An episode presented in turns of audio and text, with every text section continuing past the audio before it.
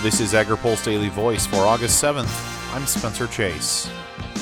A compromise in the House of Representatives was set to lead to action on an ag immigration package in July, but that didn't happen. Now, a key lawmaker in the conversation wants to keep the issue from fading away. Washington Republican Dan Newhouse says he hopes lawmakers will come around to the idea during the August break.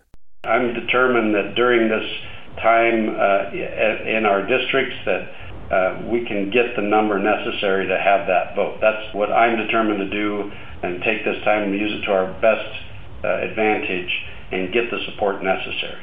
Newhouse tells the Washington Ag Network the possibility of an ag labor bill is long overdue. It's been a long time since Congress has been able to pass any kind of immigration reform, let alone reform to our ag labor laws. And if it takes a little more time to, to educate more members about it, you know, that's, that's what we have to do. Newhouse was one of the lawmakers talked out of signing a discharge petition that would have forced a vote on immigration legislation in June. Instead, House leadership made a commitment to bring an ag labor bill to the floor in July, but that bill ultimately lacked the necessary votes. Reporting for AgriPulse, I'm Spencer Chase.